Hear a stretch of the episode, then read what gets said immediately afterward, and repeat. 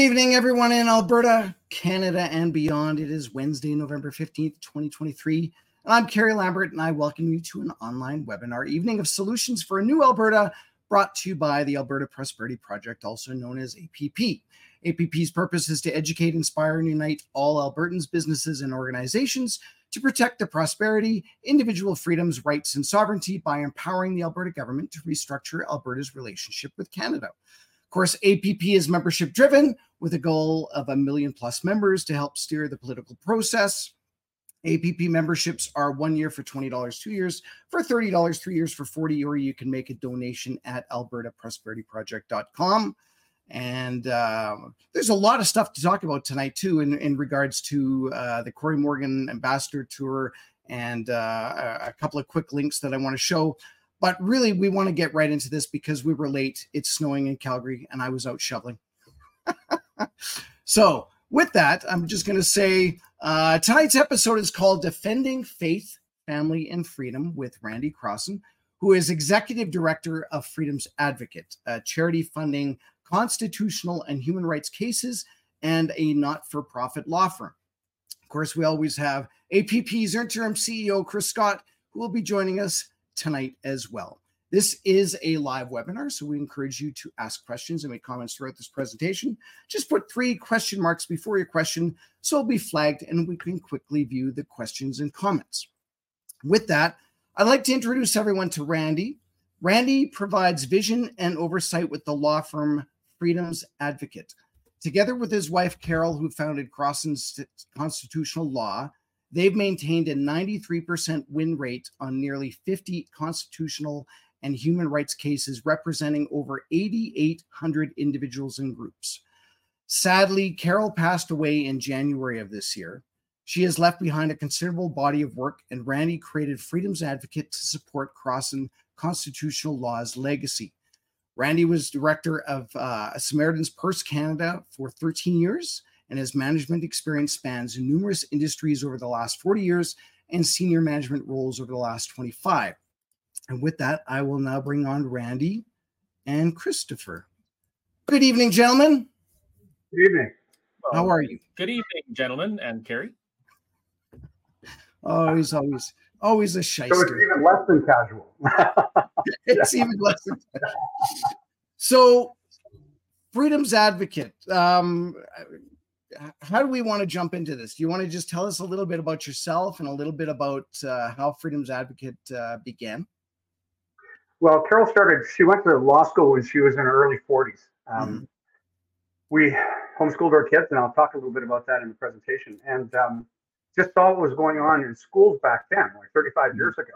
Yeah. And so, you know, she went through that. She ran debate clubs for students and won a bunch of awards from that and decided it was time to go to law school. Mm-hmm. And so we have a number of friends that are judges and uh, lawyers, and so you know she just she just decided to do it, and she did. So for the first probably eight years of it, she was um, managing all of the cases with the clients funding it. The challenge with that, of course, is these cases are horrifically expensive at times Absolutely. because you're taking the government to court, right? Yeah, yeah. And uh, we were also having to turn down certain cases because you know they were excellent cases, but we just there was no money for it. Mm-hmm. And so we started the charity. Uh, we tried once prior to that, but uh, CRA didn't like the approach, and so we then redressed it and went back at it and got it got it listed back in 20 and 2021, mm-hmm. and uh, have been finding cases ever since. And so uh, it's it's just needed. Um, the the cases themselves are foundational. Um, every one of these cases that we win set precedent. And mm-hmm. so we've been fortunate to be able to also use our own cases as precedents down the road. Um, the winning piece is enormous. So probably about a third of my presentation tonight is going to be talking about winning and the necessity for it. And uh, that's sort of it. Like we are just really born out of the need to do something about what was going on societally yeah. 30 years ago, yeah. and uh, just really getting into it full full bore in the past little while.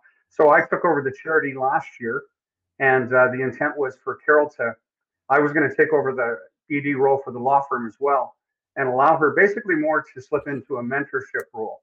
Uh, she was getting toward her 60th birthday and really wanted to more more so mentor. And uh, you know, she created a methodology of approaching these things in court that's been highly successful. Mm-hmm. And so we wanted to expand on that. Yeah.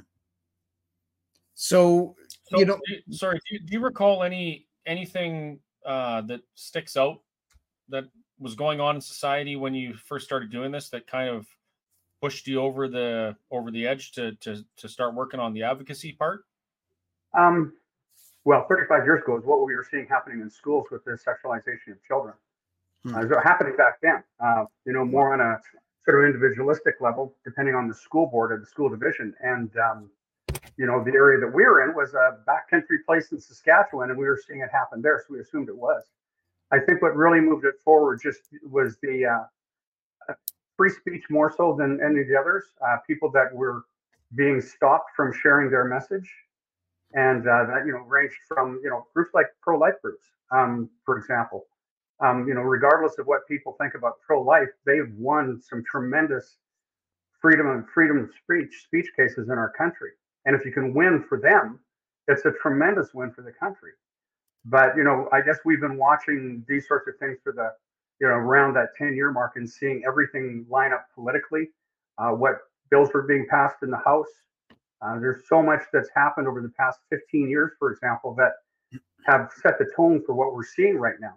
Mm-hmm. And so, for bringing on things like digital currency, all of the stuff that's needed to make that happen is done. And it was done, some of it during the conservative reign, some during you know the liberal reign. But you know, it's a, a political move, and it's something could, that can be highly detrimental to all of us. So, mm-hmm. you know, those kinds of things just it made it that much more urgent. And uh, you know, Carol was ten times more intelligent than me, so she's the one that went to law school. Well, wow, that's uh, that's something. Early 40s and going to law school. Mm-hmm. I'm in mm-hmm. my early 40s still. Kerry's not, but I can't even imagine going to school and getting a degree right now. I'm not going to law school. No. well, yeah, yeah, it's it's tremendous. Yeah, she she did some amazing things to her during her life. She has impacted thousands of people. Well, her funeral, the day of her funeral, she had 600 people attend wow. the funeral. Wow. You know, so it's she had a tremendous impact and created a, an enormous body of work that uh, our key counsel right now, who I've hired, is now going over it. She kind of looks, her eyes kind of look like a deer in a headlight when she you, you talk to her right now because she's trying to assimilate a lot all of this stuff. Mm-hmm. So I'm just going to show your uh, your webpage on here in case people are interested, and because uh, we're gonna we have a, a presentation, and um, somebody was asking, "Am I really? Did I really shovel snow? Is that why I'm late?" no, we we had some technical problems in terms of uh, trying to upload this uh, this PowerPoint presentation, and about the only way that I can actually get it to play will be that I need to obliterate obliterate my screen. So Chris is now in control. So I want to have a little bit of uh, of control and uh, and show a few things uh, specifically we'll have this little ticker going along the bottom. Uh, of course, uh, Michelle showed the uh, the website freedomsadvocate.ca, and uh, and people can go there and uh, a little bit about who you are, what you do, and of course how it works, right? And I'm assuming in the presentation you're going to yeah. go through a lot of these. So with that, I'm just going to hide that because now I have to remove that. Are you okay with going right into the presentation? Does that oh, make sense? Sure. Yeah, it's, a lot of information. So, and you know, Kerry, I've set it up for me. So yeah. there's a lot of clicks. So I don't know. I mean, I'll maybe just say click or something. That's because there's an awful Say click because I actually won't be able to see you. there you go. Even better. All right. Okay. Excellent. Well, I'll jump into it. So uh, as you can see, there's a, a, charity, Freedom's Advocate, and a law firm. Uh, we're in the midst of uh, putting that together. It's going to be a not-for-profit, and it'll be called Legacy. And mm-hmm. for two reasons: legacy from what Carol has done, all the work that she's done, and we, when we're in the courtroom, we want people to think about the legacy they're leaving in the future. Um, mm-hmm. These decisions in the courtroom affect everybody for time eternal, and we want to make sure that that's part of their mindset. We've had judges sit on our cases that were ideologically completely opposed to us, but by the time the end of the hearing, we won because we want them focusing not the law on the law and not the the issue at hand. So let's go to the next screen. I was just at a conference in the US, a legal conference, so surrounded by about 800 lawyers. And it was, you know, it's amazing we have a chart that starts off like this, whereas Canada is founded on the principle that recognizes the supremacy of God and the rule of law. That's amazing. There's not a lot of countries that have that. Uh, and of course, the supremacy God, uh, God part recognizes the fact that we can't live by an individual's ideology, which is what we're living with right now. Uh, it means we need something higher than us that, uh, you know, that deals with those inalienable rights that all of us feel and sense and know. Uh, next one. So you can see our daughters. There's three of them. You can't see the one. Carol's in the middle. Uh, we started homeschooling them back 35 years ago because of what we saw was going on in society and debate was big. Uh, so I stopped winning arguments years ago. Uh, all of our daughters went went to uh, were won provincials. They went to nationals on the debate side, mm. and uh, you know they had a great time. Do you want to click on that judge picture there and just drag it to the right a bit? Oh, just the judge part. Yeah, him. Then you can see my other daughter, and of course that's Carol down there. And you oh, know, yes. while, yeah, yeah. While she was working through homeschooling debate and everything, she recognized the need of what was going on, and she and I talked about it, and she decided to go to law school. Uh, she basically, over the past decade, created a methodology and how to do that. Everybody in law school said you can't just practice constitutional law. Well, you can. It's it's hard. You need a charity to do it, but it's possible. Yeah. Uh, the next slide. And as Kerry mentioned, Carol passed away on January 17th. It was completely un, unprepared for that. Um, it's it's like losing your arm or your legs or something. You know, yes. a huge part of your body. Uh, next slide. And so, how do we retain a 93% win rate? Um, you know, it's been interesting over the past decade. We've been trying to hire lawyers. Uh, lawyers are pretty hesitant about getting involved in constitutional work because you end up getting painted with the same brush as your client. So you might be representing, you know, for example, a pro-life group. Well, suddenly you're a pro-life lawyer, and uh, you know that's your cause, whether you believe it or not, right? And uh, that's really not the role of a lawyer. They're there to represent the client and their beliefs and their issues, right? Yeah. And so that was the case up until about October last year, and we suddenly got um, ten candidates, ten resumes, and uh, you know that was going to support our work going into this year. And the first lawyer we hired is a lady named Kristen Nicholson. She's a 30-year lawyer, spent 20 years in on Bay Street in Toronto. Um, she was a partner for 10 years in a law firm here in Calgary, one of the top five. Uh, she was a King's Counsel, so it's an honorary thing. Next slide. Um, she was also the chair of the Provincial Court Nominating Committee, which just wrapped up. So uh, that's appointed by the Minister of Justice, and she was the chair. Um, also recommended by the justices and the justices of peace, and the one the Queen, Alberta Queen of Jubilee Queen's Jubilee Award. Um, Krista was went through the pandemic and just saw what was happening societally and with government, and just felt like she could not keep doing that. Mm-hmm. And uh, she resigned her place uh, earlier this year and just was going to go out and start working in this. She had actually done a case where Carol supported her on it, one her first constitutional case, and they won. And that kind of wetted her whistle. And so about a week after she resigned, a mutual friend put us in uh, in touch, and we brought Krista on in September 1st of this year. Um, we presently have about three of those 10 right now that we would love to hire. So it basically comes down to dollars. Next slide.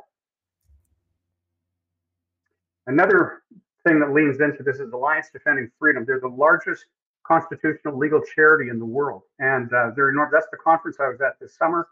Uh, 400 staff, 2,500 allied, 4,700 network these are the kinds of things they bring to us. We're in constant contact with them around cases and everything else. So, case analysis, uh, strategies, client issues that we're dealing with, any training that we're looking at, expert witnesses are enormous. Uh, of course, they're doing hundreds of cases a year. They're right now in 100 countries around the world doing cases. And, uh, you know, huge network that comes with it. Uh, we're looking at building a, a, Commonwealth group within it. So the office that we report, report to is in Vienna, Austria. And so all of the Commonwealth countries will link to that as well. So it's a tremendous asset for us. Next slide. Okay, on the law firm side, this is where we start talking about, next slide, um, about the winning issue. So why is it so important? Well, obvious. If we win, it's a precedent and it supports everybody, even the people we just beat in court. When we lose, we've just given the government a precedent and a bigger bat. And you know those losses that have happened over the past few years, and there have been hundreds of them there have been hundreds of court, uh, constitutional challenges that went to the courts and lost. Mm-hmm. And uh, those end up being things that the government uses against us in, in the courtroom as well. Next slide. So this is sort of the heart of it, and this is my role basically in both organizations. It's we really cannot be about the client or their cause. It's about the charter issue that's before the court, and so we have to remain objective right through to the final. This if it makes it to the Supreme Court, we have to try and remove ourselves from that. All of that's very easy to say. It's very difficult to do because you're dealing with people who are probably in the most trauma they've ever been in their life. Their government's gone after them. They've had their bank account closed or something like that, or some you know, local bureaucrat is is just making their life miserable, trying to shut down their life in, in, in total. So it's very difficult for a lawyer to be around that, to be connected with them and support them and be their closest friend through all of this. Uh, so it's very difficult to remain objective and come at this from purely a legal perspective. And so I, those are the conversations I have with, you know, Krista and any of the lawyers that we work with as co-counsels is just to keep your eye on the ball, not on the cause or the client, on what the legal issue is. Next one. So for us, uh, just over the past while, we've had 22 uh, charter cases. We've won 21 of them, lost one. Average cost about 45,000. Uh, had one we won last year, $155,000. Uh, but the cool thing about that is uh, there had never been a decision on the charter uh, with re, with respect to universities in Manitoba that decision now, all of the universities in Manitoba are subject to the charter. That was a tremendous win. Worth it, but tremendously expensive. Next one. On the human rights side, 14 of them, uh, one 10, one lost, three are still in hearings. Average cost about 10. Uh, high one was 31,000. but a week after Carol passed away, we won this one. And uh, the lady that we won it for, Carol had actually been to her wedding. We walked with her for about four years through this hearing. And uh, you know, it was a difficult call. Tremendously happy because she won, but very sad about the circumstances. So that was a 90%. Next slide. Uh, and this is where we get into the number of people we connect with. So through the pandemic, we probably talked about 12,000 people, about 8,800 of them we did something for uh, letters, uh, consultations, whatever. Um, some of them were large, large groups. So, for example, there's 3,500 doctors, nurses, and medical professionals that we represented to the government or before the government in Alberta, uh, like 500 RCMP. You know, those kinds of things were happening. The average cost about 500. Um, the nice thing about these is we actually never went to court. We won because they backed down. They learned something. We educated them, and they backed down. This is a difficult thing for most law firms to manage because how do you bill out hours for a hundred dollar case to help somebody, right? Mm-hmm. Um, for us, we're funding it through the charity, so the lawyer can spend any amount of time they want to or need to on those files and make it that much more successful. Next slide.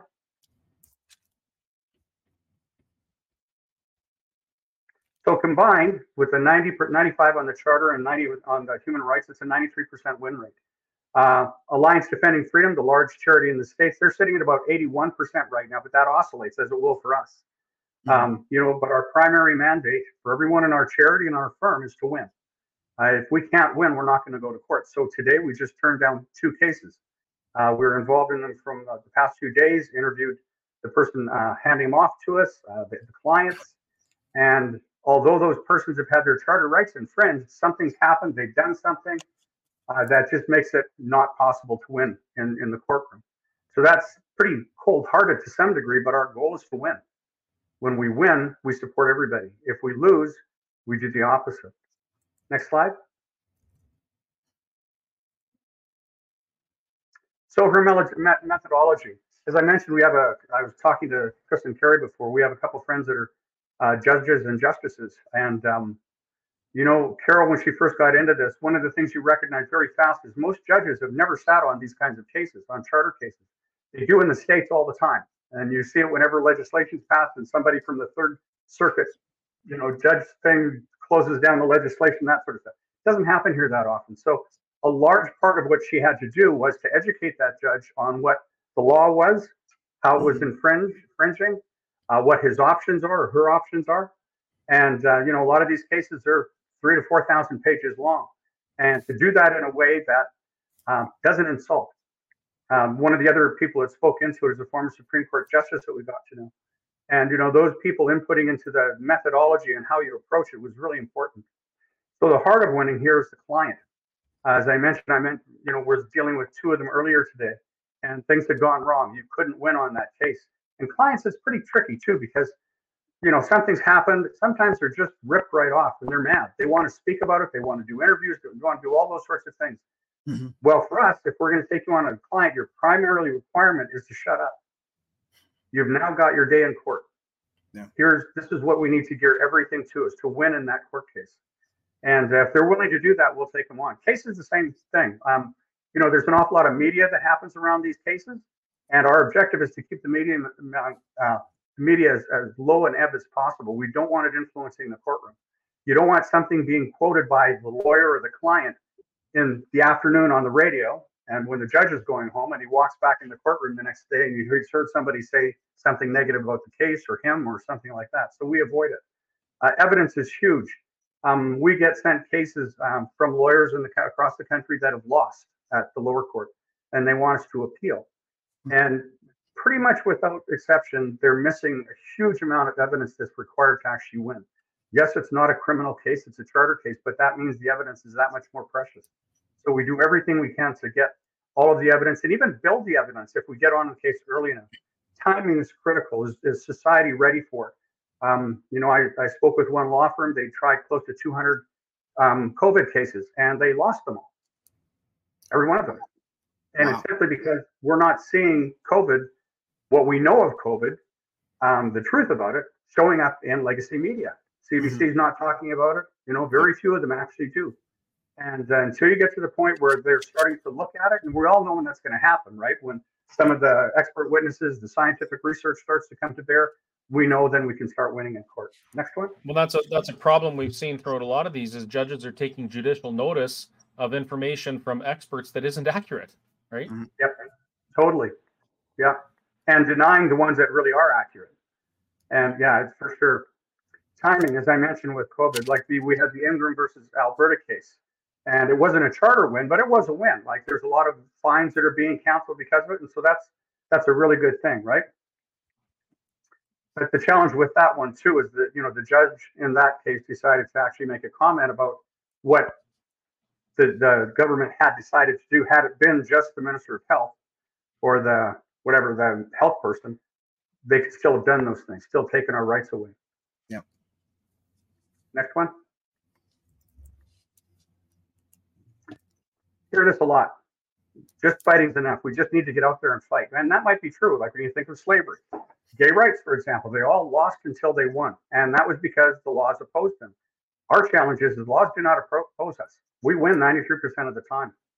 So taking a loss or risking a loss, risking a loss is just simply not good judgment. You're building a wall against us down the road. Next one. I hear this too. Judges and laws. They're all evil, right? And uh, the, the challenge we've got is the judge basically has to make a decision on the submissions and the evidence that's provided to him. Um, yes, we have judges that, you know, on all sides of the spectrum. Um, but you have to remember, you know, pretty much every judge that I know of, they got into that and they decided to, you know, accept becoming a judge because they really, really, really want to support the rule of law in our country. And like I said, we've had judges on cases that have, you know, ideologically been on completely the opposite end of the spectrum. But when you presented the case and the law based on the law with the evidence, they decided for us. You know, I've got a good example of a, a judge that I know who had to decide on a case. Uh, if the appellant lost, they were going to lose their kids. But the information that was provided, uh, the direction from the lawyer, the evidence provided, he had no choice but to decide against them. It just broke his heart because otherwise it would be appealed and they'd lose at the higher court, which is even worse and could increase the, the, the penalty. So it really comes down to the lawyer that has to provide a compelling argument based on the law for their client. And if you don't do that well and you don't know how to do it, you're going to lose. Next slide. So here's the risk you run into. You know, somebody has a and a you know their their charter rights have been stepped on, they know a lawyer, they contact them, he really wants to help this guy out. It's kind of interesting to get into constitutional law, but he's been practicing criminal law or real estate law, those sorts of things. But he, he jumps in, gives it his best shot. The challenge is now he doesn't really know how to do it. You know, the cases I get sent to me are maybe 60 to 150 pages long. Mm-hmm. Because submissions we make are 3,500 pages long, 4,500 pages long. There's an awful lot that has to be put into this. Client selections at risk because they don't know what to look for. Is this somebody who You can, you know, you just want to raise money on, or do you want to win? Same thing with the case, you know. And I've seen other groups do that. They could raise a lot of money on it, but they couldn't win. And I've talked to lawyers that have had that issue as well, uh, where they were being forced to take the case on the client, knowing full well there's no way you could win, but you could raise money on it. Evidence, of course, is critical, uh, and it has to be the right in, right type of evidence. And they usually don't have somebody to strategize with. You know, if it's somebody from Moosomin, Saskatchewan, you know, who's gotten involved in this case, he doesn't know who to call, or she doesn't know who to call, or who can, who they can speak with. You know, do you want a Willis, Wills and Estates lawyer, or you want a full-time constitutional lawyer? Well, obviously, you want the constitutional lawyer. Next one. So for us, it's taking, you know, giving lawyers an opportunity to just walk away from the billable hours scenario and focus exclusively on the law. Um, by doing that, it allows us to deal with security issues. Um, I actually live in the forest. we uh, started getting threats whenever Carol would win a case, so people were threatening her life. They, we had worked for about seven years, and uh, you know, the RCMP helped us hide our physical location. And then last in 21, they actually somebody put the effort in to try and find us and then come to our house. So we purchased a place out in the country under a numbered company sort of thing. And, you know, and so our lawyers, we want to be able to provide a level of security as well. And again, training. As I mentioned, our key lawyer right now is spending probably the next two months going through, you know, 50 cases and thousands and thousands of pages. Client case and evidence, that's critical. And the lawyer has to be the one to, to, to pick it. They need to be able to manage it based on winning. Can we win with this client, with this case, with the information we've got? And of course, strategizing with the rest of the lawyers we know and the group down in, in the States, ADF. Next one. Okay, on the charity side. So our charity, next one, is subject to our law firm. Um, by that I mean our charity cannot be saying things that the law firm will not agree with. Um, so that means typically we're not in legacy media. We don't do so. You probably never heard of us and it's because we simply don't do legacy media. Uh, mm-hmm. Would it help us financially? Most definitely. You know, when you think of the groups that are out there that are taking some of these uh, high-profile cases, they're making a lot of money off of them. We don't. Our goal is to win, and uh, we're one of the only partner firms for Alliance Defending Freedom in Canada, and it's largely because of that. Um, our primary mandate is to win. Um, the charity manages all of the marketing and the fundraising. It allows the law firm to focus on the client, case, and the evidence, and that's critical uh, takes their mind away from all of those other issues. We also have national programs. It's a group of volunteers called the Watch, and I'm going to talk about that at the end. Uh, next slide. I think this is where it's going to start to get a bit messy, Terry. Uh, not yet. I like this. Art of War. Tactics without strategy is annoyed before before defeat. Essentially, just doing something without planning, without your, you know, with trusted advisors ensures a loss. And I've seen this happen. There's about 400 freedom group freedoms groups across the country, and as I've talked to a lot of them, and presented to a lot of them, they're sort of at that point. They've been doing a lot, but they really don't know where to go next mm-hmm. and how to manage the next or what is the next. And so uh, this is a key element for us as well. Next slide. So uh, strategy groups. These strategy groups like parental rights, pro-lifers, medical, financial, uh, political, personal data, all that, they uh, help us to define or find cases and bring issues to the forefront most of the time in, the legal world, you're in, you're uh, waiting for a client to come to you, and then you build a case around that. For us, we want to get there early stage. If we can actually, before they actually do something that's going to get them in trouble, and we can be there, we can actually set up the case, set up the client, build the stream of evidence that we're going to need, and end up in the courtroom with it, and you can win them. So, you know, this top box there says these strategy partners assist us to connect with clients early stage. That's critical. Uh, one of the cases this morning, um, we had, we thought we had early stage. They something's been happened. They've gotten a letter from uh, the school board, uh, the threatening letter, and we thought, great, this is perfect. We can wind this up a little bit and, and get it going in the right direction. But then we found out that they had done something else that was an awful lot more radical, and it pretty much ended their chances of winning. Next slide. This is a big question. Most people look at the legal side of it you know, well, we'll do everything that we can before we bring the lawyers in. Waiting could taint the evidence, right? It also mm-hmm. removes our ability to get in there and set up the case.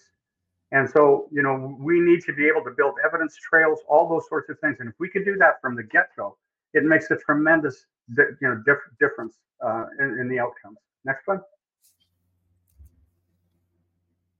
here's a good example.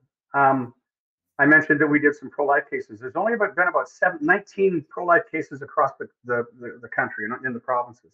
Seven of them are ours. Uh, we worked with some local groups in regions where we knew that they would get denied. All they wanted to do was put up ads, pretty simplistic ads. And uh, so we worked with them. Um, all seven of the regions, as we worked through the process, deny, deny, deny, we ended up in court. Hmm. Uh, we won six of them. The seventh one, somebody tried to use, the government tried to use it as a precedent in another hearing, and they it was denied because it was so poorly written. And it was a bad, a very bad decision. Hmm. The interesting thing about this, excuse me, BC Civil Liberties is a decidedly pro choice group. But I think on two of our cases here, they intervened on our side.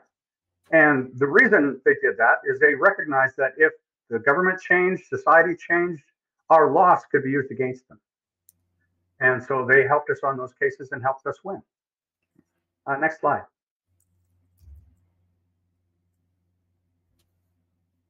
So these are the things that we're dealing with the, with the partner groups that we're talking to. So on the financial security side, you've got central bank digital currency. If you're, uh, we're watching it a month ago, G20, all the countries decided they were going to get involved in that, and they've uh, committed to it. Digital IDs as well. Um, of course, what it does is it provides control from the Bank of Canada. So the truckers rally, uh, the government had to go to like RBC and have them shut down those accounts, and they did for the most part. There was only one bank that didn't, and uh, that's here in Alberta. I think Bow Valley Credit Union. And uh, you know, for us, on this one, what we're wanting to do, so we're actually having a lot of strategy meetings around this right now, is how do we challenge this at the legislation level, not once it's out and it's actually done harm. Yeah. So our goal is to try and deal with it before it gets out the door on that. Digital IDs, if you could see.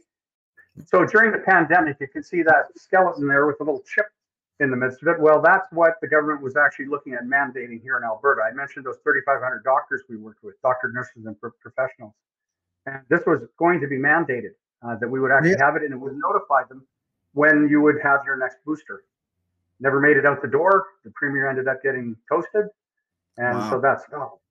Then, of course, you got the World Economic Forum, World Agile Nations Agreement. Of course, that basically, if you can see behind that, the executive branch is now operating completely independent of the legislative branch. And that's a scary thing. And on the right are all the, the areas of the charter that are being breached by all of these.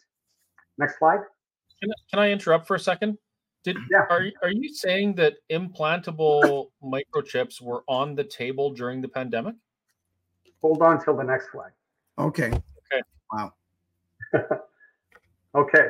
So this is the one we represented those, the, represented those 3,500 doctors, nurses, and so on.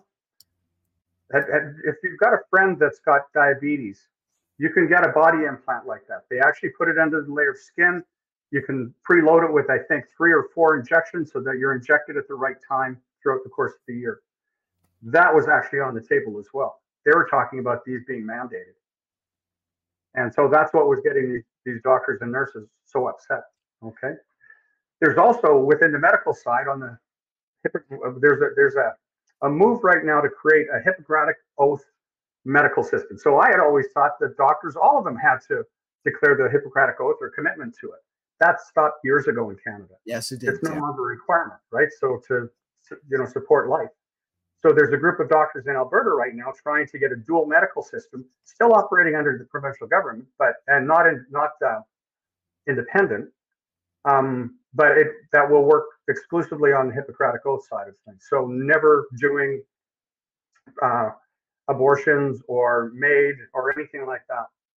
Um, then you've got WHO, the Global Pandemic Treaty again, and it's bypassing the legislative branch. MAID, uh, I think if you were watching, uh, they were going to be introducing or increasing the bill to include um, mental illness. Yes. And that just got voted down. Thank yeah. goodness. Okay. And of course, the charter breaches on the right. Next slide. There we go. Uh, that well, I'm just going to read this first, okay? okay so there sure. were 290 bank accounts frozen, and uh, I, you know, David Lametti, just Justice Minister, he said, if you're a member of the pro-life movement and basically a political party you don't like, or activities you don't like, or the speaking against the Liberal Party, who is donating hundreds of thousands of dollars and millions of dollars to this kind of thing, right? Another political party, then you ought to be worried. You know, to make a statement like that, it's just phenomenal. You want to grab that box, Kerry, and just pull it up out of the way? So on the digital ID front, um, you know, essentially they're talking about a social credit system, and that's what that could be used for. Well, we already have a, a, credit system, right? Whenever you buy a house, they go in and take a look at your credit rating and so on. So that exists and that exists already. What they're planning on this, from what we're understanding uh, with the political people we know, is to expand that. So it brings all of your data together, uh, mm-hmm. health, personal banking, all that stuff comes into one place. Uh, one of our donors is uh, a man from China and him and I have talked this through quite a bit. Like the whole 15 minute city gets attached to this. And in China, basically, if you do or say something that the government doesn't like, and of course everybody's listening, your neighbors included, mm-hmm. your phone will glow red. And that means you can't buy a bus ticket, an airplane ticket, you can't get a taxi ride anywhere. You're basically walking. Um, and until you get straightened out, right? The Emergencies Act, again, all the debanking that went on around that, and that's another thing that has to find its day in court. Um, once this uh, um, the national citizens inquiry is done, then that's going to open the door for some more court challenges too. Mm-hmm. There's a lot of disregard for the charter right now, decisions being out there, and it's really all become about because of the pandemic and the government getting sort of, you know, ultimate freedoms to do and make mistakes. And of course, they've done a lot. And of course, right now, the deterioration of rights to protest. So in Calgary, there's bylaws now that basically they have to agree with what you're saying. And, uh, you know, that's got to find its day in court as well. And then all the charter breaches on the right. Uh, next slide. On the religious freedom side, of course, through the pandemic, churches were being seized, uh, pastors arrested. Uh, we represented uh, Pastor Lynn in Ontario uh, you know, and uh, he was just basically a pastor in the downtown core. Uh, he was preaching on the street on a weekend and got arrested by one of the um, trans police officers there. And uh, it was an interesting thing. I, I learned a lot because they had about 200 pastors show up at the hearing, the initial hearing for Pastor Lynn. All of them, without exception, were new immigrants to Canada. They left their home country to come to Canada and what they were so upset about was this is exactly what they were fleeing in their home country, and it was happening here. They were they were in shock. Some of these people were in tears. They couldn't believe it was happening. And I, I, tend to speak in churches as well. And uh, if you flip to the next slide, this is a section that um, mm-hmm. that we have a real lot of problems with in the current. Uh, okay, so it says, let everything be subject to the governing authorities, for there is no authority except that which God has established. The authorities that exist have been established by God. Consequently, whoever rebels against the authority is rebelling against God and has God has what God has instituted. And those who do so will bring judgment on themselves. For rulers hold no terror for those who do right. That word not underneath it is but for those who do wrong. So what happens though when it says for hmm. rulers hold terror for those who do right, yeah. not for those who do wrong. And that's exactly what's happening. And so, from a legal perspective, all bets are out. the, contract's null and void. This no longer applies. It's time to hmm. stand up and fight. And it's a real challenge right now to get, um, you know, churches in that mode. And it's it's it's really heartwarming for me. One of the ones I spoke to in uh, New Brunswick a few months back, you know, they were climbing the rafters. They're so hepped up about what what's happening and you know how it's opposing everything that's going on from their perspective. And I, I thought that was great. Next mm slide. This is a big one. Um, I think all of us have been sitting here watching what's not being said, right? Um, and that's that's what's at issue here. Right now, the government has uh, an authorization way or a, a, way of authorizing media outlets and funding them through CRA. And if you go to their site, you can actually see it. It's at the Canada.gc site, and it's a list. You can actually find a list of qualifying digital news subscribers. And so there's 179 media outlets that are receiving funding from our federal government. And essentially, it's you get the money if you say or don't say what we want you to say or not say, essentially, right? Yeah. yeah. And so that that just flies in the face of everything from a freedoms perspective. So the issue is not it's not what we're not seeing in the legacy media. That's the issue, right? And of course, the non-qualified media outlets are being classified as you know misinformers. Next slide. On the political side, you know, all of these supranational agreements like the WHO, World Economic Forum, they're all in place. I love this. This is a Wall Street Journal that said this. We're losing our soul, our sense of purpose as a society, our identity as a civilization. We in the West are in the grip of an ideology that disowns our genius, denounces our success, disdains merit, elevates victimhood, embraces societal self loathing, and enforces it all in a web of exclusionary and authoritarian rules, large and small. Ain't that the truth? That's, that's exactly right. what we're seeing. And Wall Street Journal. That was amazing. Next slide. But we can win. Even with all this that's out there, we can win. Our laws still support us. We have to go go at this in a very intelligent way and strategize with those groups that we can work with and uh, make a difference. Next slide. So the question is, do we need to use violence? And a lot of the people I talk to right now, there's a lot of them that would be in that mode. And of course, you can't do that. Do we need to submit? No, we can't do that either.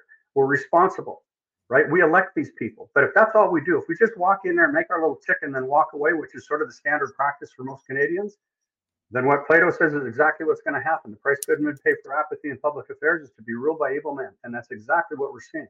And it's because that's, that's what, we're trying done. to change. Exactly. And you know, that's the cool thing about 400 groups like this around the country. And they're all striving to do something along these lines. You know, when you think about it from an employer perspective, you hired or elected them. Do you just leave it at that? Well, no. You check them out. You hold them accountable. Yeah. I remember my, my mom and dad were very politically active active when I was a kid. When something they got somebody in, as soon as something looked a little odd, they'd phone him, hmm. or they'd go into his office. You know, they just they did not let him back down. Yeah. And that's the piece that we're missing right now. Next slide. So it basically says we don't need to be extreme, we don't need to give up, but we need to come at this in a broad way. So from us, our perspective is on the personal side, talking to friends, family, your church people, places of work, keep talking about it. Everybody that I talk to brings this up. They don't know how to do it. They're really just concerned. And I, my typical thing is just keep trying. You'll find the hole. Because this is a point right now where they just don't want to hear. You just have to be consistent our donors. So the donors that we have are they're people with understanding. They understand they're not going to be able to say, "Oh, gee, yeah, they just won this court case. I just, you know, I donate to them," because we're not going to show up in the media. And I can tell you 100% when we win a case that opposes what's going on in society right now, they don't report on it. It never makes the media. Volunteers. So that's the answer to the question I have, which is how have I not how have I not met you yet? Yeah, really. Because we avoid it. We avoid legacy media. So you haven't heard of it. And up until now, we were, you know, it was working fine. We were, you know, doing our six, seven hundred thousand dollars a year, winning cases, you know, setting precedents, and that's been great. But you know, Carol and I last realized we need to expand this. There's so many other things. So everything that I'm doing right now is exactly what we planned. And so the volunteer piece, providing accountability, and I'm going to talk about that a little bit here. Uh, protesters and activists. So I one of the groups that I'm working with is a very large um, activist group. They're right across the country. I think she's got 120 little groups across the country. They can do and say things that I can't do and say.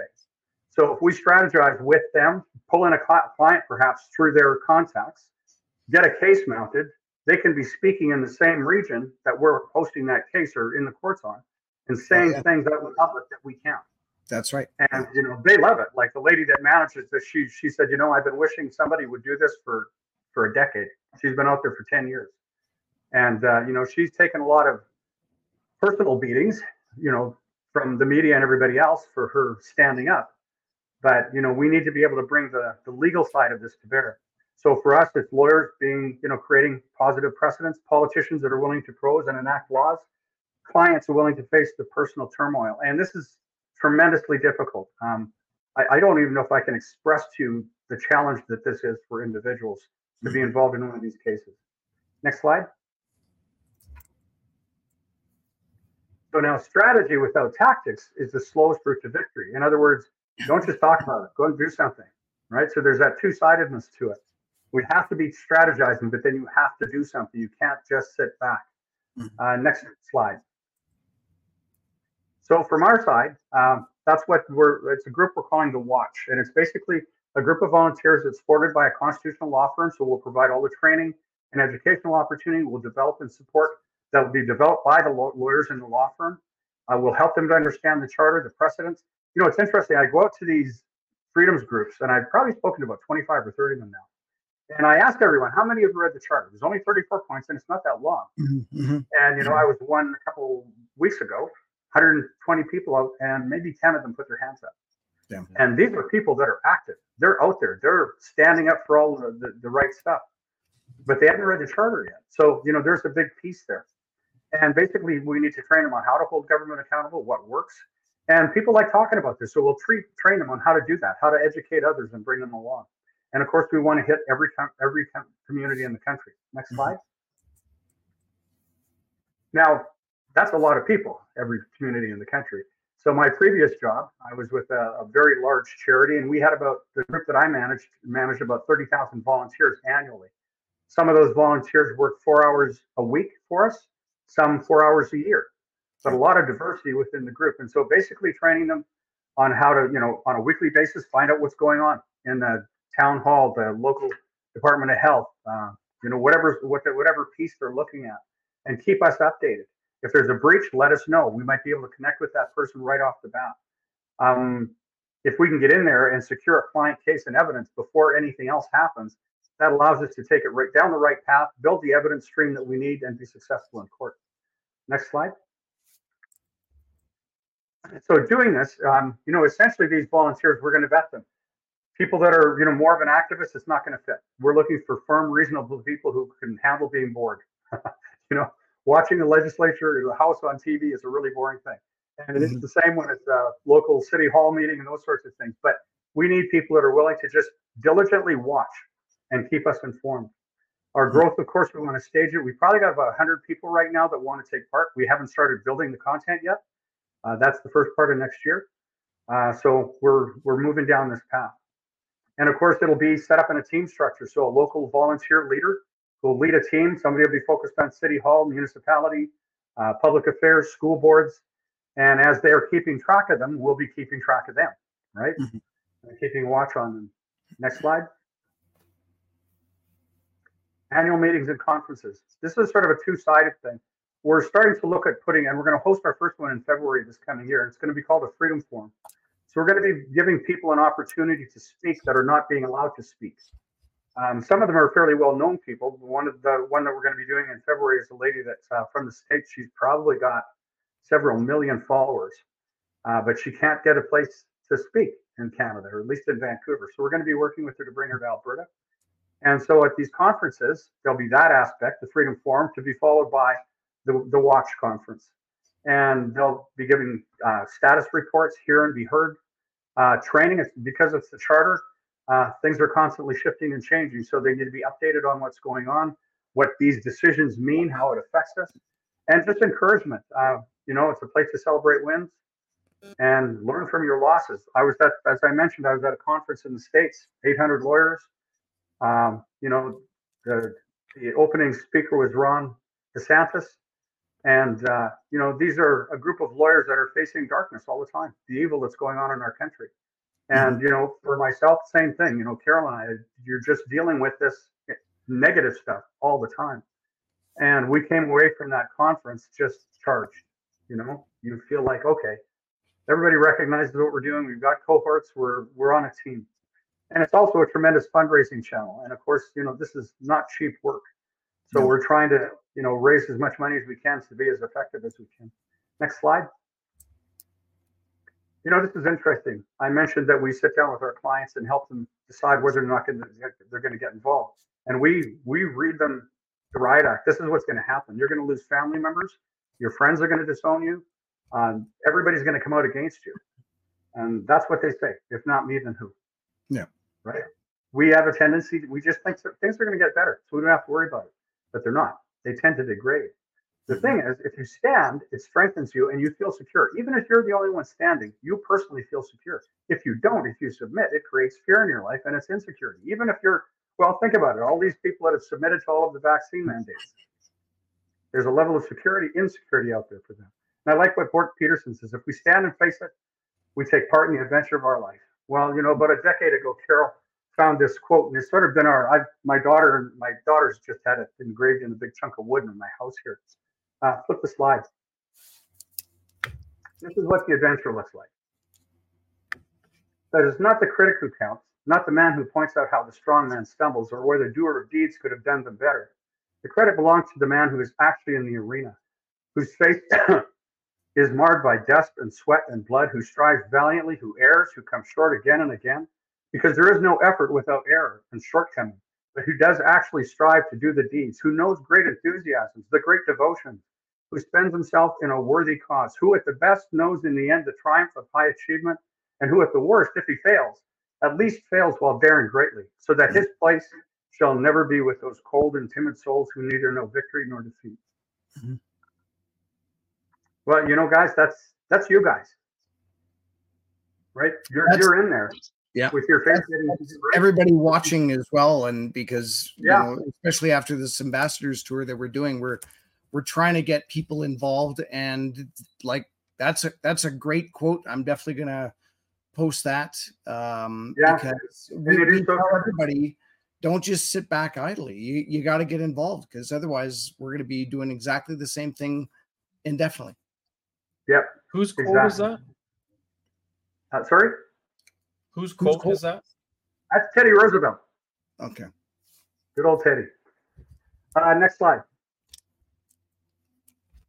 Oh, this is the last slide. Basically, what we need is funding. Huge. That's yeah. an enormous piece for us, bringing enough funds together to make this effective. Uh, we worked very well over the past decade, uh, doing you know a few cases at a time, you know, getting up to close to 50. Uh, but it takes a tremendous amount of money to win these cases. Mm-hmm. Volunteers, and uh, for anybody that's thinking about that and would like to do it, just go on our website, the Freedoms Advocate site, and uh, go to the page uh, that says, "Oh, can you flip the slide and then go back?" There to the Make a Difference tab.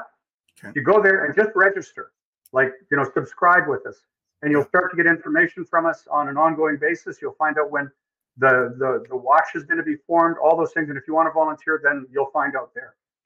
You'll get our newsletter every every week. That's or every month. Uh, go back again, Terry.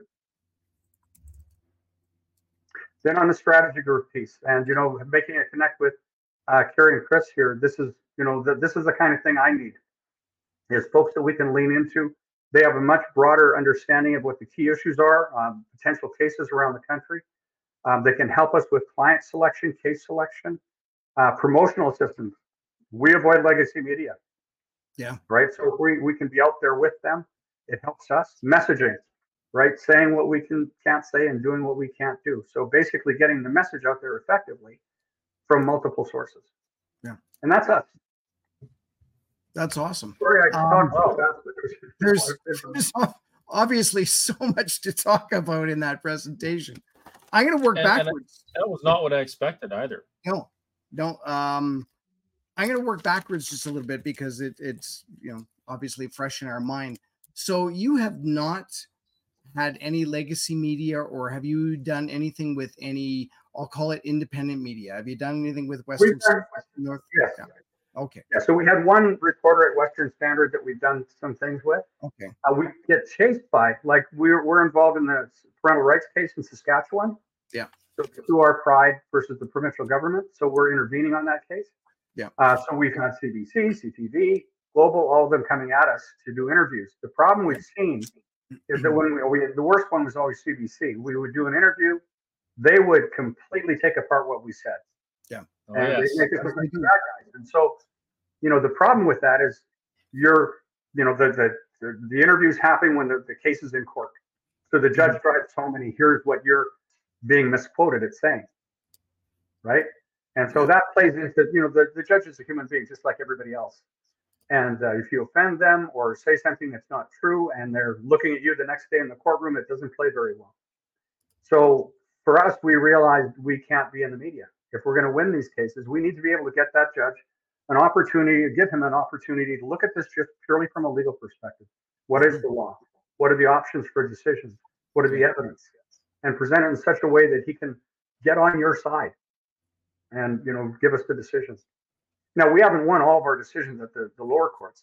Uh, we've had to go to um, appeal courts as well, but an appeal court decision is actually better, right? It's stronger. So, mm-hmm. um, you know, but we still won 93% of them, and our goal is to keep winning them.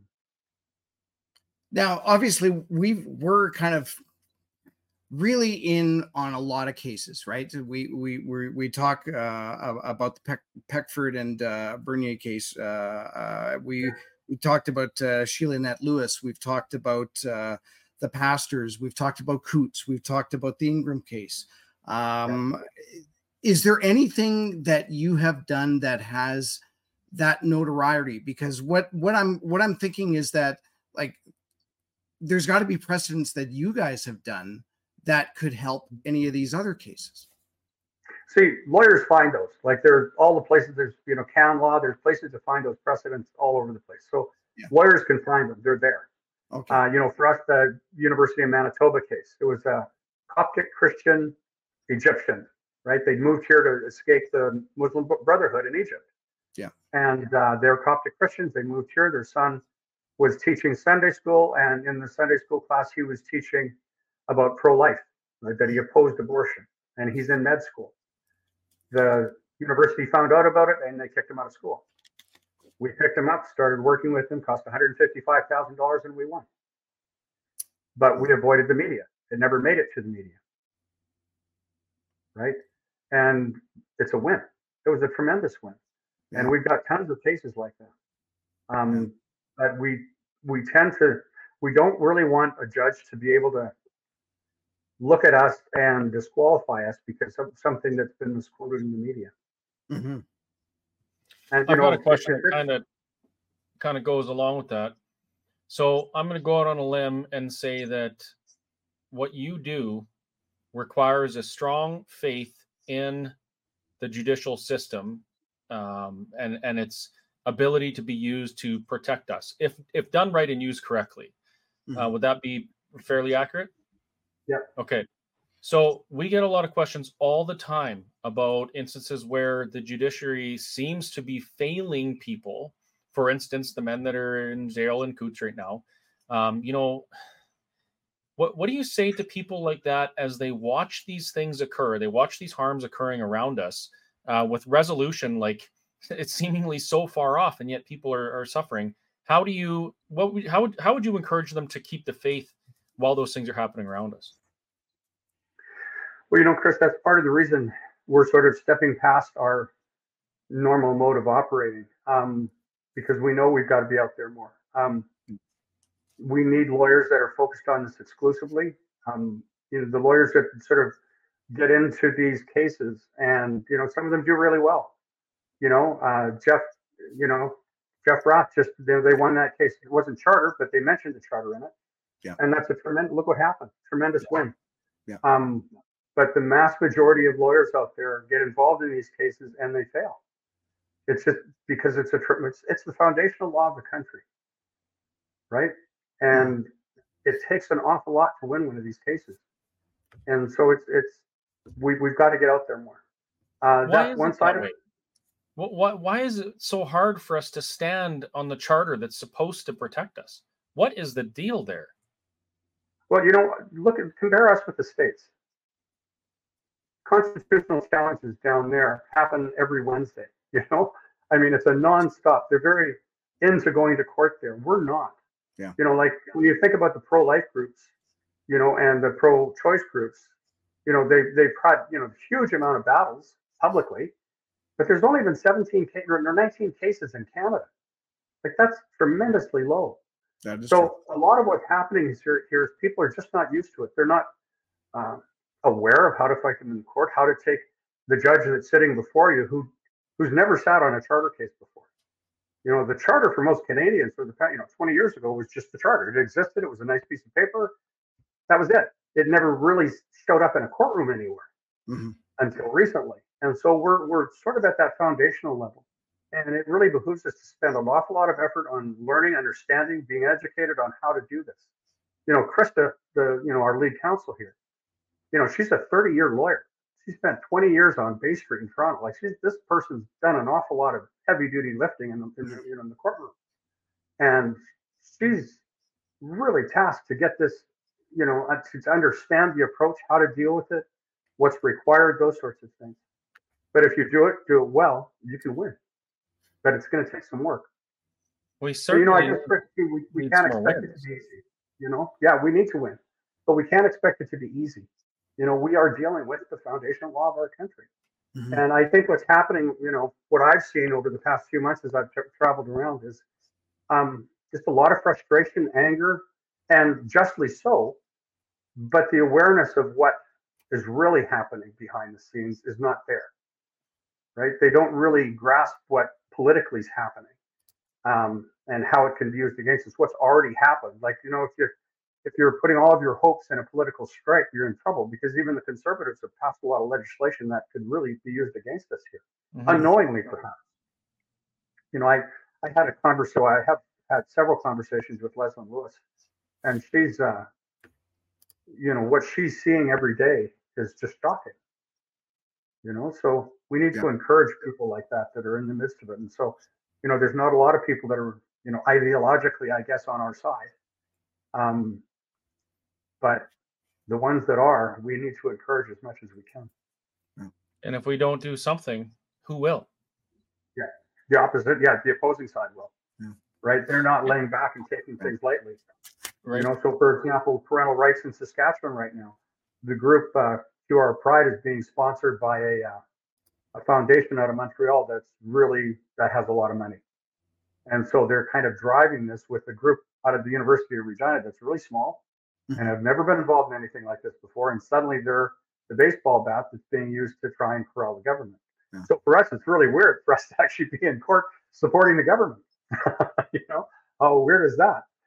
But you know, we need to where when they do the, the right things. Yeah. That is one of the things that I found is uh, the the biggest obstacle to standing under the charter or, or on the supreme law of the of the country is the cost right my my simple matter with my restaurant and i shouldn't say simple it wasn't all that simple for me it's pretty black and white cut and dry but anyway the cost was staggering like for me to fight the government and say no what you did to me was not uh, lawful. There's no way that i could do it on my own. It took thousands of people coming together and crowdfunding to do it and i'm not the only one. There's there's tons of them out there. Yeah. So well, that that the question i have is um, because that's so expensive, it's not a question as so much as a statement. Because that's so expensive and there's no way to fight it on our own as individuals, I think what you guys are doing and others uh, similar to you is so important because it allows people to help others so that they might not have to go through the same things. Yeah. And you guys are a registered charity, so you, I'm assuming you issue tax receipts. Yeah. Right. And and that's uh, yeah. I, I, I think there's going to be a we're going to have to do a whole nother follow up to this because, like I said before, I was Absolutely. not expecting this. Yeah, I was thinking like this is going to be some law. We won these court things like this. But what you've said tonight, had we heard this maybe two or three years ago, things might be a little bit different right now. And I want I want people to understand that that there is a difference between um, lawyers just doing their job, just like the police were doing their job when they came to arrest me, and lawyers that are specifically fighting for constitutional rights or charter rights. That's yeah. a big difference. And I've been persecuted for standing up for my charter rights uh, and and fighting in court because of the precedent that you mentioned uh, that could be set contrary to our rights and freedoms, right? So yeah, I don't know if that statement came out how, how I wanted to. I've, I've got so many questions and my mind's kind of a jumble of information right now. You know, but, uh, I mean, what you said is exactly right. But you know, I, I think what we're seeing across our country is an awful lot of really ardent people wanting to do something effective. Um, you know, the, the freedoms groups that I've connected with, they're all sort of at a, a tipping point. You know, they've they've had a lot of support through COVID, and you know they've wanted everybody was really upset. Now it's sort of waned a bit, so they're losing people. One group had 1,500 people and at one point. Now they can't get 40 people together, yeah. and they haven't made the transition to what's really going on, what's behind the scenes what drove government to do what they did mm-hmm. because they knew they had the ability to do it. Yeah. And they could get away with it because of all that had been gone on in, in legislation and bills that have been passed in the past. And yeah. so it's, um, you know, we're at a point right now where we really need to be intentional and strategic about what we're doing and working together. Yeah. Um, you know, groups like ours, we can be that much more effective if we've got groups around us supporting us from you know the, the client, the case, the evidence, helping to build those things, speaking out where we can't speak. You know that kind of a concerted effort, I think, is going to really make a big difference as well. The battles we've got coming down the road are enormous. You know this digital currency thing, it's not something they like to do. There are plans to do it. There's now a bill in the in the states uh, a legislator down there proposed to stop it, to make it illegal to create a digital currency. Yeah. And uh, you know, we don't have those kind of legislators here right now. Yeah. Uh, so we we're going to have to rely somehow. You know, I we one of the people that we talk with is a a fairly high up political strategist, and so we were had a coffee last week, and you know some of the steps we could take at the House of Commons and those sorts of places within committees they're available to us. We just need to figure out how to do it and how to do it effectively. And is it us that should do it or is it somebody else? So it's working through some of those details and putting a plan together and something that's going to, you know, span four or five years perhaps. But all of the ducks need to be lined up so we can knock them down at the right time. Yeah. Yeah.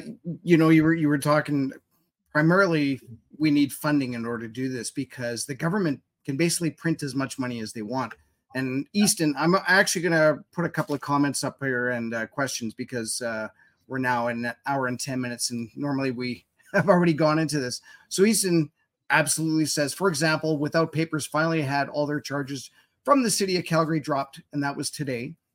But in the Excellent. process, they crushed the owner's business. We finally won the battle, but lost the war. This is the tactic of governments on all levels force them to go to court and crush them because the government has unlimited taxpayer funds to sh- throw at the problem.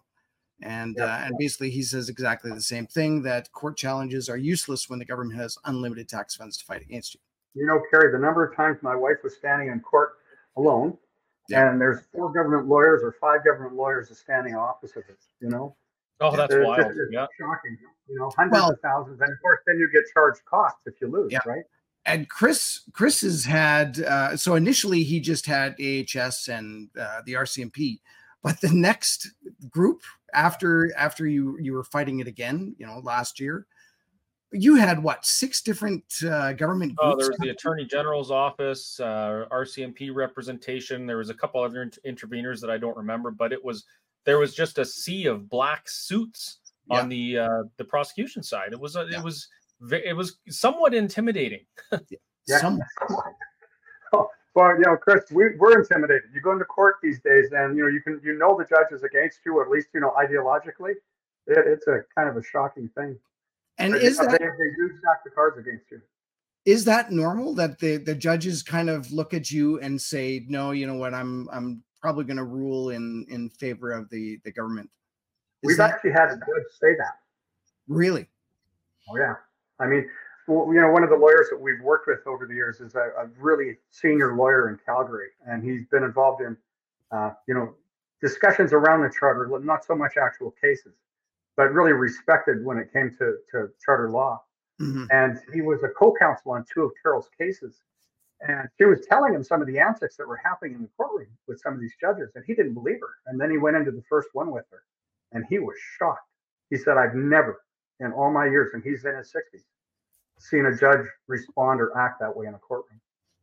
And it's it's just the it's the topic, it's the ideological stuff that's going on societally. All of it's pushing people, you know, to the extreme.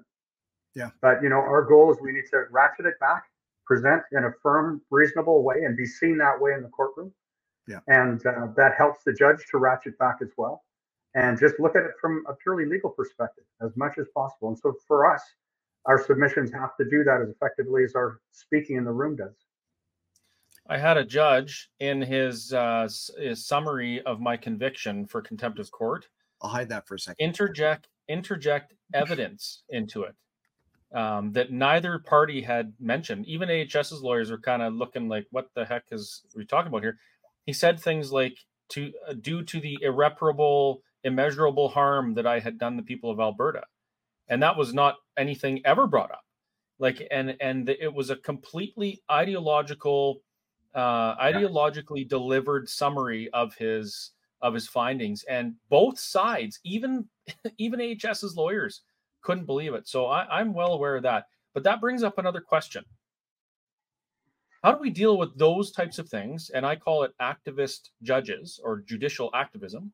Mm-hmm. and the other part is how do we deal with the pesky section one argument? Yeah, 433. Um, yeah, that, yeah. yeah. You know, I think what we've done because we've not had it used against us in the decision. Well, we had a loss at the, in the federal court but that they didn't use that. They just decided against us. Um, I, I, think it really does come back to being reasonable in the courtroom. Um, you know, presenting your case in a way that's going to be heard or they're willing to hear. Mm-hmm. And that really means you have to know your stuff. If you're if you're standing in front of a judge and you're just spitballing it because it's the first case you've done, the likelihood of that getting used is pretty great. They don't want to waste the time. But you know, it was interesting. Carol was in a Toronto courtroom, and the opposing counsel was a really well-respected lawyer in Toronto, highly respected. And he stood up in his opening comments and said, "Your Honor, this Miss Crosson here, this is all she does. She does this right across the country. You know, day in and out. This is all she does." And he was trying to say it in a real derogatory way. But you know, Carol called me after and she said, "You know, he what a you know, where negative press is actually good. You know, he was basically saying she knows more than me, right? and we have to be seen that way. We have to be seen as credible. Mm-hmm. And so, you know, for us, I I know a lot of activists, but I'm never going to be on their website. They won't be on ours. Yeah. Um, we will never appear. I'm not going to go go to their events. We do not. We don't attend pro-life rallies. We don't go. Um, we have to be not only objective on our side, but we have to be seen as objective. Mm-hmm. We're here representing the charter and uh, you know trying to bring good solid precedents forward. Well, it'd certainly be interesting to to talk to you about individual cases and find out where you know what you think of them and if there if you would have any strategy going forward with what you know. And of course, that's a lot of things is that we we think we know certain things, but like here's a good example is is with the Coutts uh, four. We have a publication ban against any anything going out in the media. So there's only so much that we can even talk about. And and even if we were to go into the courtroom we can't talk about that after. So the only way you could do it would be talk amongst yourselves right? You just can't broadcast this. Yeah yeah and you know i'm in the same boat. We you know i get asked about other law firms and cases and stuff and i really can't comment. I mean you know within the legal world there's you know a level of professionalism that doesn't allow for that, right? So, you know, I really can't comment on somebody else's case. You know, I can sit back there with everybody else and chew my fingernails just like the rest of us. But yeah. yeah. So there's a comment in there saying that I admitted the court system is corrupt. That's not completely accurate. What I've admitted is that the court system is run by human beings, and human mm-hmm. beings are not perfect. We're all subject to our own individual biases, and and that's what we have to deal with. So what Randy is saying is that the way we counter that is we be reasonable and we do a good job in there so that even uh, activist judges can overcome their own biases because they've been uh, they, they've been presented the evidence in such a way that that lets them do that. Mm-hmm. So I'm not I'm not saying it's corrupt and, and I'm not saying there's no corruption. I'm just saying that wasn't the purpose of my statement.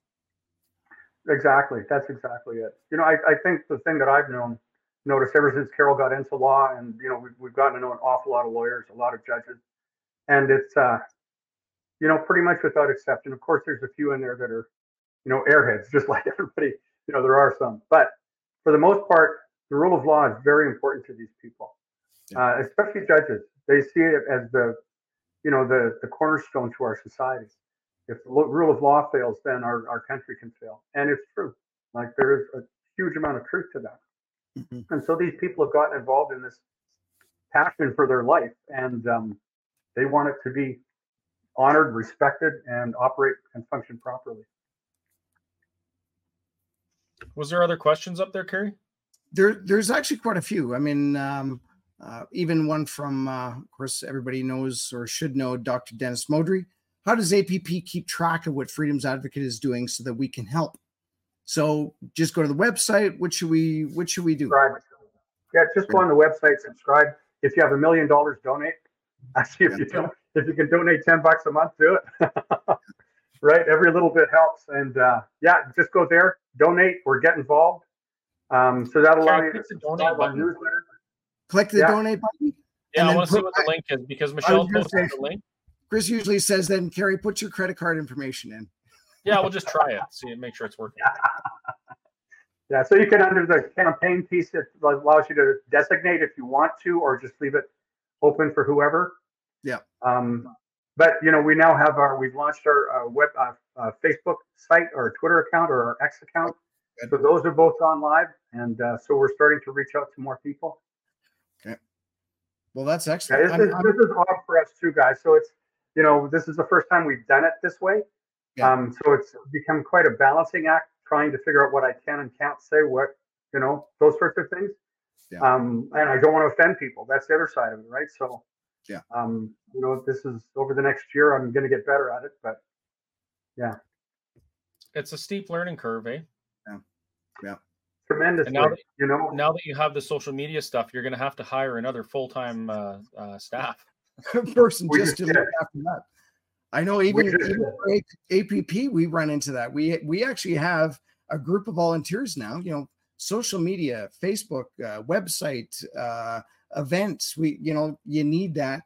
Well, specifically for what we're doing, but I can definitely see charity. You need a whole group of people just specific to that. Never mind the, the actual law side. Yeah, we we've got four staff right now that some are contract, um, part time too. Um, we need one more to start working on the um, the watch yeah. building the content. I already know who the person is that I, would like to bring into that role, yeah. and uh, then just start walking it out across the country. You know, yeah. one of the things that I've seen and I do know is it doesn't take a lot of people to make a big difference, and uh, you know we'll, we'll, we'll grow just like everybody else has, and mm-hmm. uh, you just keep putting one foot in front of the other one. Chris, oh, do you want to? I almost asked what part of the country you're in, then I remembered you live in the forest. you guys are in Calgary, right? The boreal forest, which is really big, so there's no pinpointing at all. yeah, I just had, got a black bear and a grizzly bear that's roaming through here right now. So, oh wow! I'm hoping they've gone to sleep. I guess it would be about that time.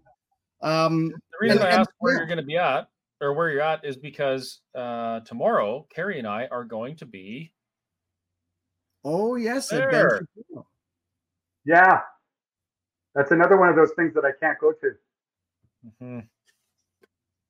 You know, because well, we'll somebody showing, yeah, you know, Mr. Crosson here was in at this thing, so obviously, you know, he's one of those activists. Yeah. So you know, although we support them tremendously, it's a challenge for us to go. We have to be seen as objective and no, that's somewhat true. separate. Yeah, that's right. Yeah. Well, I commend you for that because it's uh, there's a lot of stuff going on that's pretty interesting to go to. It is amazing, yeah. I just watched the one from Jordan Peterson and the group that he's Arc, I think it's called. That's an interesting one too. Yes, the yep, the Arc, uh, where he was in the UK. Yeah. Yeah. Yeah. Wendy says uh, freedom advocates or freedom's advocate will grow now that you've been on this show. Thank you. I very much appreciate it. Yeah, and you know, quite I honestly, hope so. I hope so for sure. Yeah. yeah, yeah. No, if there's people that um, you know would like to hear more in other groups, smaller groups, major donors, people like that, let them know. Okay. Um, I'm getting awfully used to asking for money. so, well, some you know what it has to be done because you're you're not asking for money from the people that you're trying to help, right? So people have to rally yeah. around and yeah. and and do it together. That's just the way it is. Yeah. So yeah, yeah, for sure. Chris, did you want to uh, wrap this up into something that uh, in the APP package that we usually try and do? Because obviously, you know, we went into this, we were overstepped by the charter, which is the federal document, and it gave it gave the federal government certain rights, which is you know uh, the right not to travel. Perfect example for um, uh, the, the Brian Peckford case, which was obviously trampled, right? Because the the ruling that my understanding is is oh that happened in the past. So you know that's in the past. We don't have to worry about it now which I'm is use that in traffic court next time I get a speeding ticket. That's right which is absolute garbage. But if we were our own sovereign nation or we were asked uh, uh, had more rights in terms of Canada uh, would we be able to have done a lot better through the pandemic, through uh, you know a, a, lot of these uh, the these issues where people lost their businesses, people lost their lives. Right. Uh, yeah, sure. I can I can wrap that up. And Randy, feel free to jump in anytime. So I get this question a lot. Uh, how would an independent or sovereign Alberta benefit us and change things or, that have happened over the last four years? Mm. And my answer comes with a caution as well uh, and that is it doesn't matter uh, whether Alberta is its own independent nation or we're within Confederation or whatever. If people fail to do the duty, our civic duty, and be engaged and keep watch on politics and what's going on, we will slide into tyranny. That's the way it works. That's the way it's been across the entirety of history. We get comfortable, we stop paying attention, the lunatics take over the asylum, and then we're left to pick up the pieces. In this case, an independent Alberta, Alberta would have a voice and the ability to change things to make law to our benefit.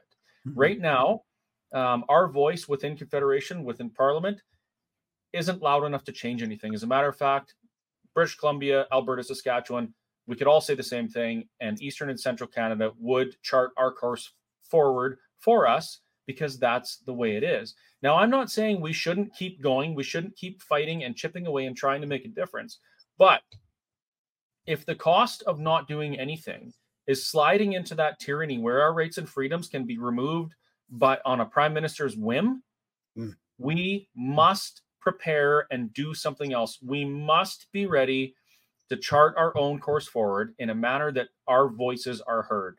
That's the only way democracy can work.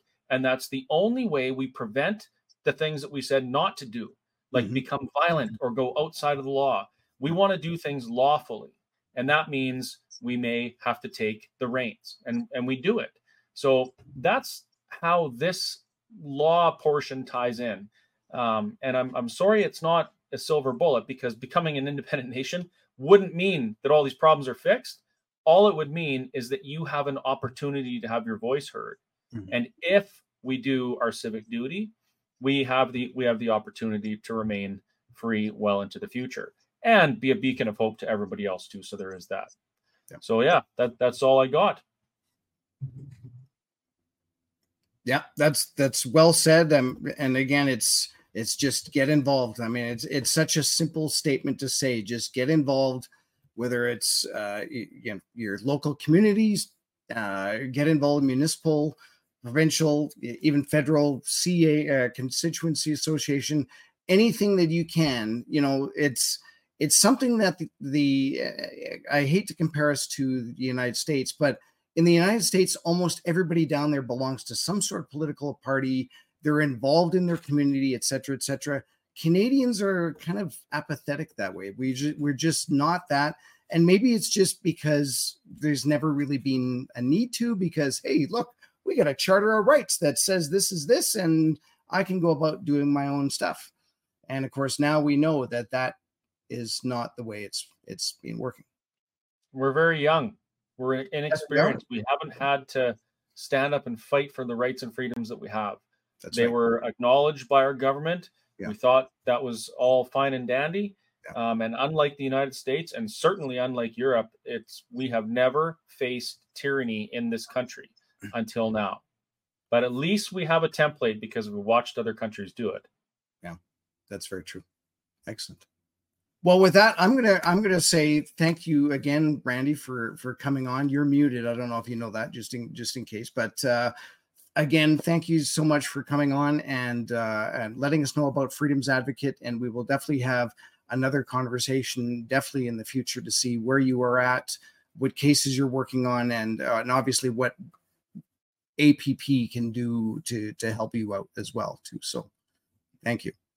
And uh, so I'm I, am i am going to hide you, and I think Chris and I are going to talk for another five or ten minutes. You're more than welcome to stay on in the background and listen to what uh, what we have to say. But again, thank you very much, Randy, for everything that you and yes, uh, th- thank you, Randy, and I will uh, make sure that you get my contact info and Kerry's as well because yes. Uh, there's a lot more that I'd, I'd like to speak about.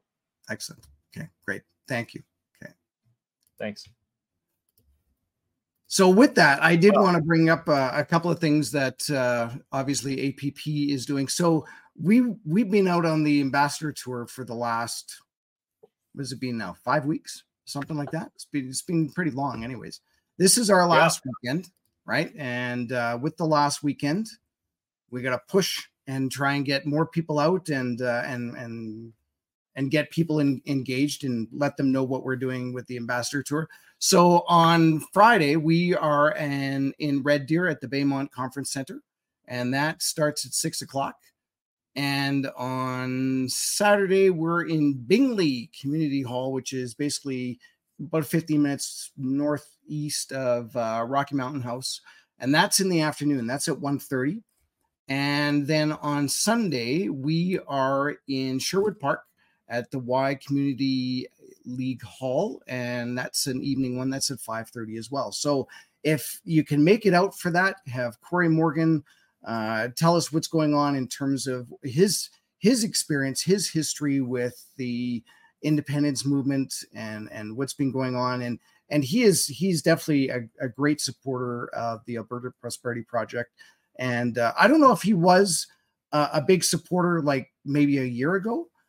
Uh, I haven't had that conversation with him, but he definitely supports what we're doing and the, the fact that we're we're we're kind of calling out what's going on uh, politically and uh, and socially and uh, and and having these meetings with with you know a hundred people um, that that is worth its weight in gold because I've I've always said you know it'd be great to have 500 1000 people out there but you're getting the cream of the crop coming out to this they're coming out listening to what we say they're buying memberships or there are they are members already and they enjoy talking with everybody else around them and spreading the word of being uh, an Alberta Prosperity Project ambassador. So, does that make sense to you, uh, Chris? I wasn't listening. I'm just kidding. Yes, yeah, it does. That's the whole point. As exactly. one of our, uh, our, as one of our dearest and nearest friends, Phil's pointed out, 90 viewers and 4.4 million Albertans. That's exactly why. Yeah, uh, we right. launched that's... the Ambassadors for Independence tour because yeah. we need everybody out there to do their part and uh, and and talking to their friends, neighbors, and even their any enemies about Alberta independence, Alberta yeah. sovereignty. Yeah, we're not going to do it alone. Uh, it's going to take the power of exponential growth to achieve that. So we want to help you be able to have effective conversations with people on these subjects. Specifically, yeah. not specifically, but including initiatives that we see coming down the pipeline that we know will increase our prosperity and our sovereignty in this province, like yeah. the Alberta Pension Plan, for instance. That's right. We and actually, to be able to have these conversations. yeah. uh, we need to be able to be effective. So that's that's the point here. That's right. Um, Connie asked, when are you coming to Northeast Alberta? Well, so over the last five, six weeks, we've kind of done quadrants. And uh, I we were there. You, you guys we were, were up in Fort McMurray, Fort Mac, and uh, and London, and uh, uh, I, think that was it for Northeast. I could be wrong, uh, but either way. So this is the ambassador tour. We're finishing it off then we're going to kind of take a break for for uh, uh, the Christmas holidays and right back at it in January. And I believe we'll be doing uh, an Alberta Pension Plan tour. I believe is what we're going to be calling that. And we're going to have uh, speakers talking about what's what's going on with the Alberta Pension Plan, economists, and uh, and and kind of the ideal ideal way I, I think is to get a conversation going maybe even a debate to say, is it good to have an Alberta pension plan or is it bad? Right. And because you it's have good. to, there you go. I know it's, it's good, good, good, good, good. That's the end of the conversation. Good, good, good. But the but it's good to have those conversations as well because not only that, like we're talking about a whole bunch of different things uh, mandates that we have for the uh, Alberta Prosperity Project is to look at uh, at uh, an employment insurance and to look at taxation, to look at policing, look at all these different things that we can do as a province in order to become like our own country. If we needed to become our own country, what do we need? Well, we, I guess we need military. We need uh, uh, maybe possibly our own currency. These are the conversations we have to have, and this is one of the reasons why I, I love the Alberta Prosperity Project because there's a plan, and and with that plan, it's great to talk about these things. Whether or not we implement all of them, or it's it's still good to have these conversations because I'm getting really tired of talking with family and friends about what's going on with Netflix. Yes. Yeah. What the heck is Netflix? uh, to answer the question about when are we going to be in Northeast Alberta, I'll yes. I'll bring up two things here. First off, if you want uh, Alberta Prosperity Project to do something in your neck of the woods, reach out through the contact on the website or through your whatever Alberta Prosperity Project chapter is closest to you and organize with them. If yeah. you get the people together, we will come out there and we'll yeah. we'll speak to you guys. Um, you're more we're, we're we're happy to do it. So if you if that's a question you find yourself asking, when are you going to come up here? Don't just ask the question, make it happen, and we'll we'll come up there. The second thing is uh, for the next week's webinar, we will be looking for sponsors. So if you or your business wants to sponsor one of our weekly webinars, please get in touch with us through the contact portal on the web page, or you can reach out to Kerry or I directly if you know how. It's very easy to find our contact info. It's literally on the side of a giant truck.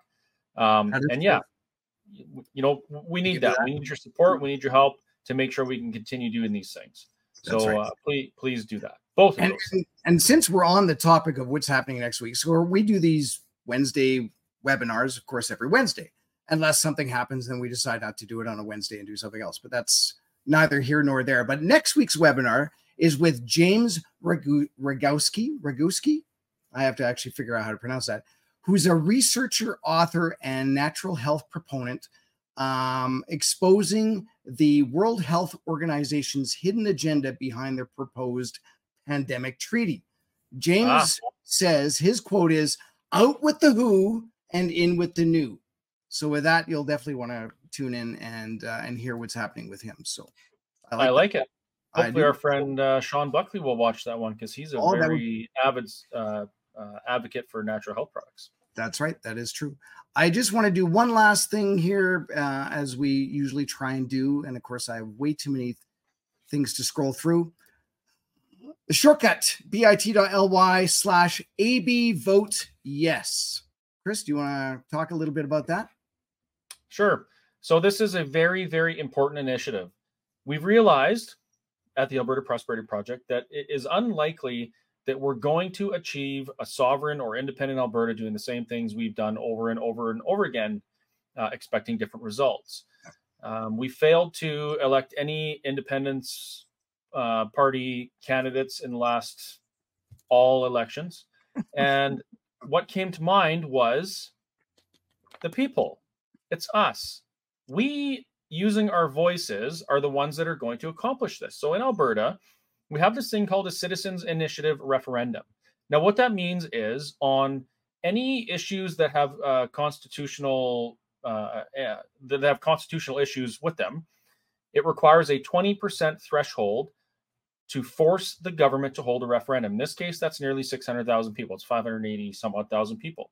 So the kicker is in order to do that, it has to be done within 90 days. Now, there's no way that within 90 days uh, we're going to gather 600,000 signatures and force the, the referendum.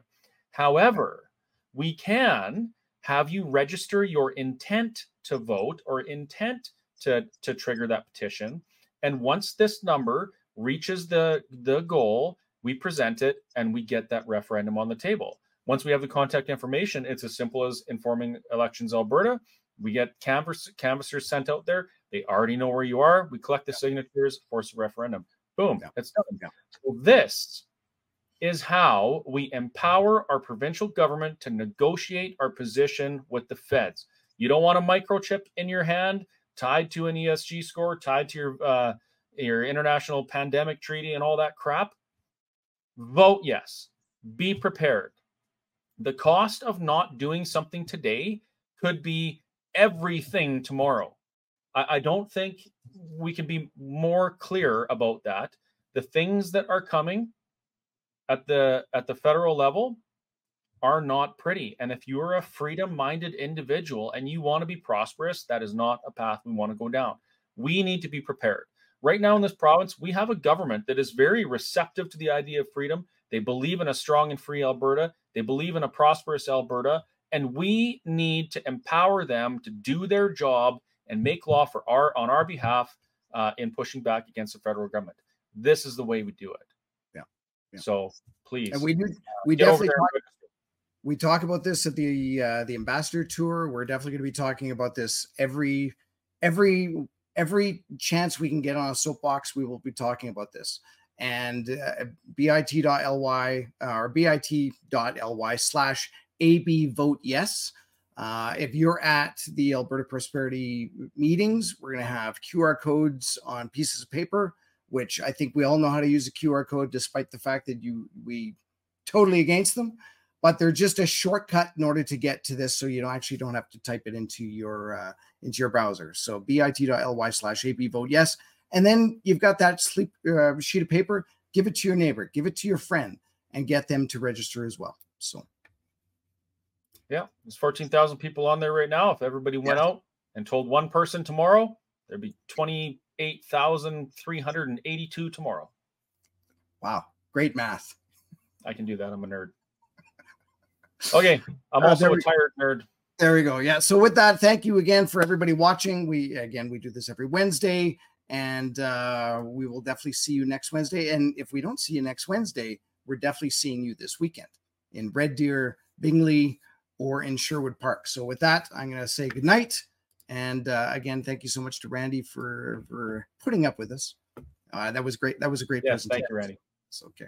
All right. Yeah. Everybody, Ben Shapiro's awesome. See you there tomorrow, maybe. All right. Have a good night, everybody.